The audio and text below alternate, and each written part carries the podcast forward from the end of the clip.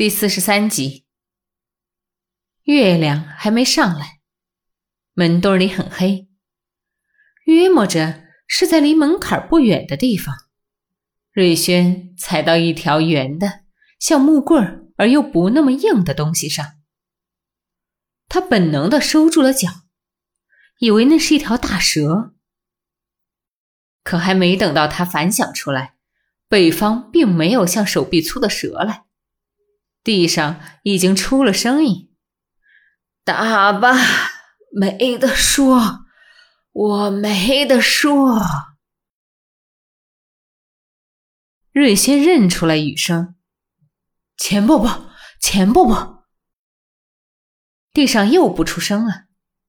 他弯下腰去，眼睛极用力的往地上找，才看清楚，钱默吟是脸朝下。还软和，可是湿漉漉的，很凉。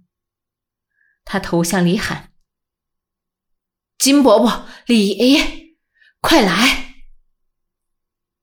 他的声音的难听，马上惊动了屋里的两位老人。他们很快的跑出来。金三爷嘟囔着：“又怎么了？又怎么了？狼嚎鬼叫的！快来呀！”来人，是钱伯伯。瑞轩发急地说：“谁？亲家？”金三爷撞到瑞轩的身上：“亲家，你回来的好啊，是时候。”虽然这么唠叨，他可是很快的辨清了方位，两手抄起钱先生的腿来。四妈。李四爷摸着黑，抄起钱先生的脖子，快拿灯！四大妈的手又哆嗦起来，很忙而实际很慢的把灯拿出来，放在了窗台上。谁？怎么了？简直是闹鬼呀！到屋里，他们把它放在了地上。瑞轩转身，把灯由窗台上拿了进来，放在桌上。地上躺着的确实是钱先生，可是已经不是他们心中所记得的那位诗人了。钱先生的胖脸上已经没有了肉，而只剩下一些松的、无依无靠的黑皮。长的头发都黏糊到一块儿，像用胶贴在头上的，上面带着泥块和草棍儿。在太阳穴一带，皮已被烫焦，斑斑块块的，像拔过些火罐子似的。他闭着眼，而张着口，口中已没有了牙，身上。还是那一身单裤褂，已经因颜色太多而辨不清颜色。有的地方撕破，有的地方牢牢的粘在身上，有的地方很硬，像雪或是什么粘东西凝结在上面似的。赤着脚，满脚是污泥，肿得像两只刚出泥塘的小猪。他们呆呆地看着他，惊异、怜悯与愤怒凝搅着他们的心。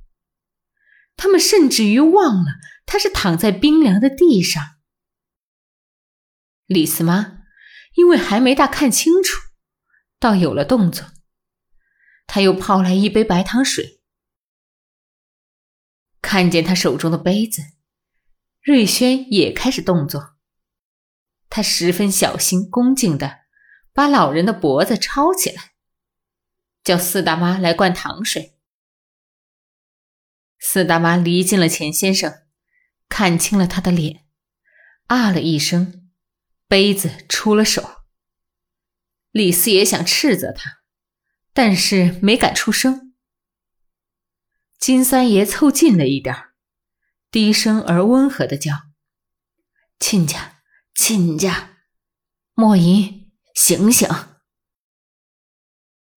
这温柔恳切的声音出自他这个野调无腔的人的口中，有一种分外的悲惨，使瑞轩的眼中不由得湿了。钱先生的嘴动了动，哼出两声来。李四爷忽然的想起动作，他把里间屋里一把破藤子躺椅拉了出来。瑞轩慢慢的往起搬钱先生的身子，金三爷也帮了把手，想把钱先生搀到躺椅上去。钱先生由仰卧改成坐的姿势。他刚一坐起来，金三爷啊了一声，其中所含的惊异与恐惧，不减于刚才李四妈的那个。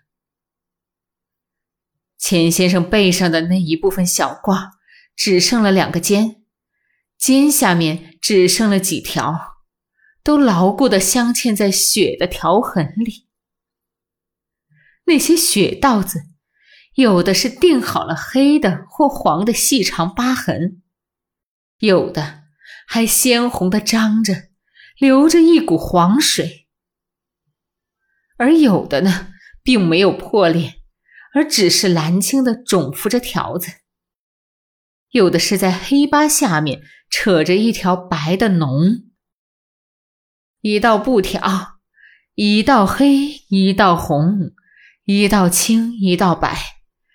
他的背是一面多日织成的血网，亲家，亲家，金三爷真的动了心。说真的，孟石的死并没使他动心到现在这样的程度，因为他把女儿给了孟石，实在是因为他喜爱莫银，亲家。这是怎么回事儿啊？日本鬼子怎么把你打成了这样？我日他们十八辈儿的祖宗！先别吵，瑞轩还扶着钱师。四大爷，快去请大夫。我有白药。四大爷转身就要走到家中去取药。白药不行，去请西医，外科西医。瑞轩说的非常的坚决。李四爷虽然极信服白药，可是没敢再辩驳，扯着两条已经连立都快立不稳的腿走出去。钱先生睁了睁眼，哼了一声，就又闭上了。李四妈为赎自己摔坏了杯子的罪过，又沏来了一杯糖水。这回她没敢亲自去管，而交给了金三爷。小崔回来了，在窗外笑着：“四奶奶还不吃饭去吗？天儿可真不早了。你和孙七去吃吧。”别等我了，四爷呢？请大夫去了。怎么不叫我去呢？说着，他进了屋，一眼看到地上的情景，他差点跳起来。什么？钱先生？瑞轩扶着钱先生，对小崔说：“崔爷，再跑一趟后门，请陈先生马上来。”好孩子，李四妈的急火横在胸里，直打嗝。你去嚼两口馒头，赶紧跑一趟。这小崔想问明白钱先生的事儿，快去吧，好孩子。四大妈央告着。小崔带着点舍不得走的样子走出去。糖水灌下去，钱先生的腹内响了一阵儿，没有睁眼，他的没了牙的嘴轻轻的动。瑞轩变出几个字，而不能把它们连成一气，找出意思来。又待了一会儿，钱先生正式的说出话来：“好吧，再打吧，我没得说，没得说。说着，他的手与他的脚一样的乌黑，紧紧抓在地上，把手指甲抠在方钻的缝子里，像是为增强抵抗痛苦的力量。他的语声还和平日一样低碎，可是比平日多着一点把生死置之度外的劲儿。忽然的，他睁开了眼，一对像庙中佛像的眼，很大很亮，而没看见什么。亲家，我是我，金三。金三爷蹲在地上，脸对着亲家公。钱伯伯，我瑞轩。钱先生把眼闭了一闭，也许是被灯光晃的，也许是出于平日的习惯，把眼再睁开，还是向前看着，好像是在想一件不容易想起来的事儿。李四妈一半劝告，一半斥责的对钱少奶奶说：“不要起来，好孩子，多躺一会儿。不听话，我可就不管你了。”钱先生似乎忘了想事儿，而把眼闭成一条缝，头偏起一点，像偷听话似的。听到里间里的声音，他的脸上有一点点怒意。啊！他吧唧了两下唇，又该三号受刑了，挺着点儿，别嚎，咬上你的唇，咬烂了。钱少奶奶到底走了出来，叫了声。爸爸，瑞轩以为他的语气与笑意一定会引起钱先生的注意，可是钱先生依然没有理会什么，扶着那把破藤椅，少奶奶有泪无声的哭起来。钱先生的两手开始用力往地上杵。像是要往起立的样子，瑞轩想就劲儿把他搀到椅子上去，可是钱先生的力气像狂人似的，忽然大起来，一使劲儿，他已经蹲起来，他的眼很深很亮，转了几下，想起来了，他姓关。哼哼，我去叫他看看，我还没死。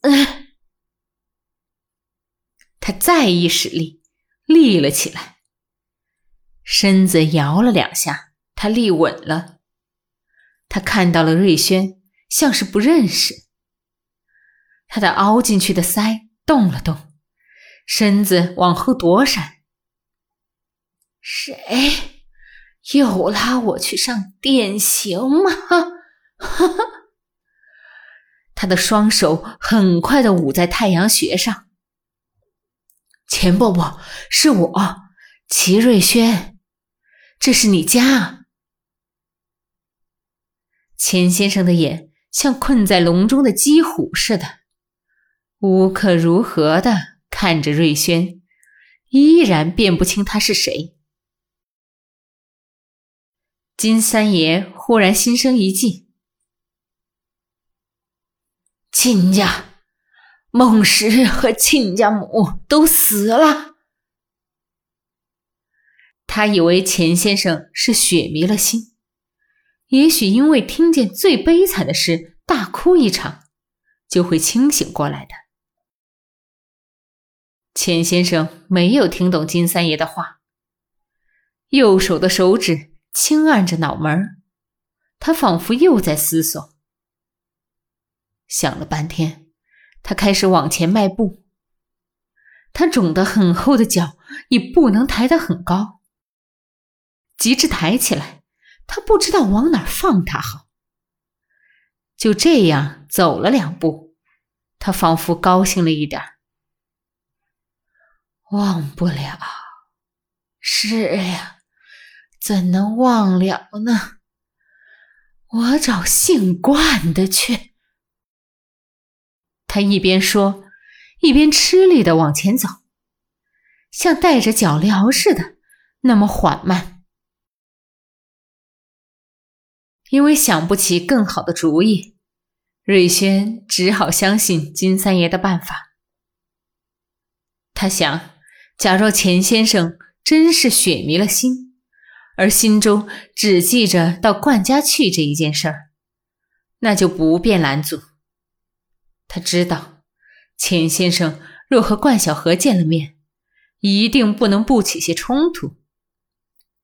说不定钱先生也许一头碰过去，与冠晓荷同归于尽。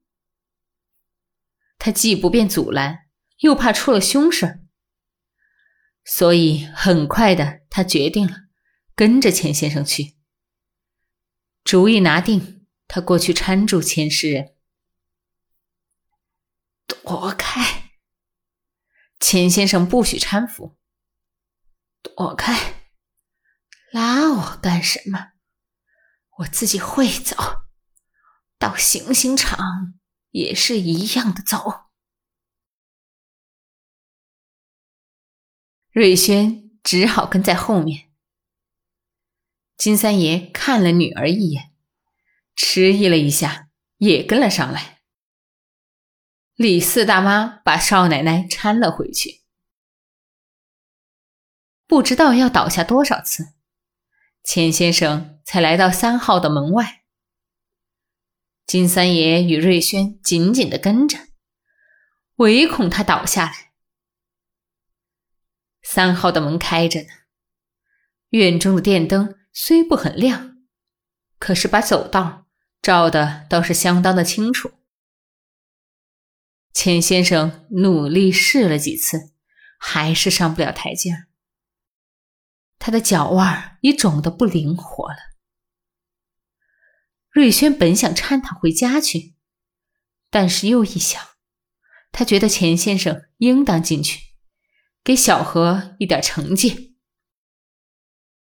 金三爷大概也这么想，所以他扶住了亲家，一直扶进大门。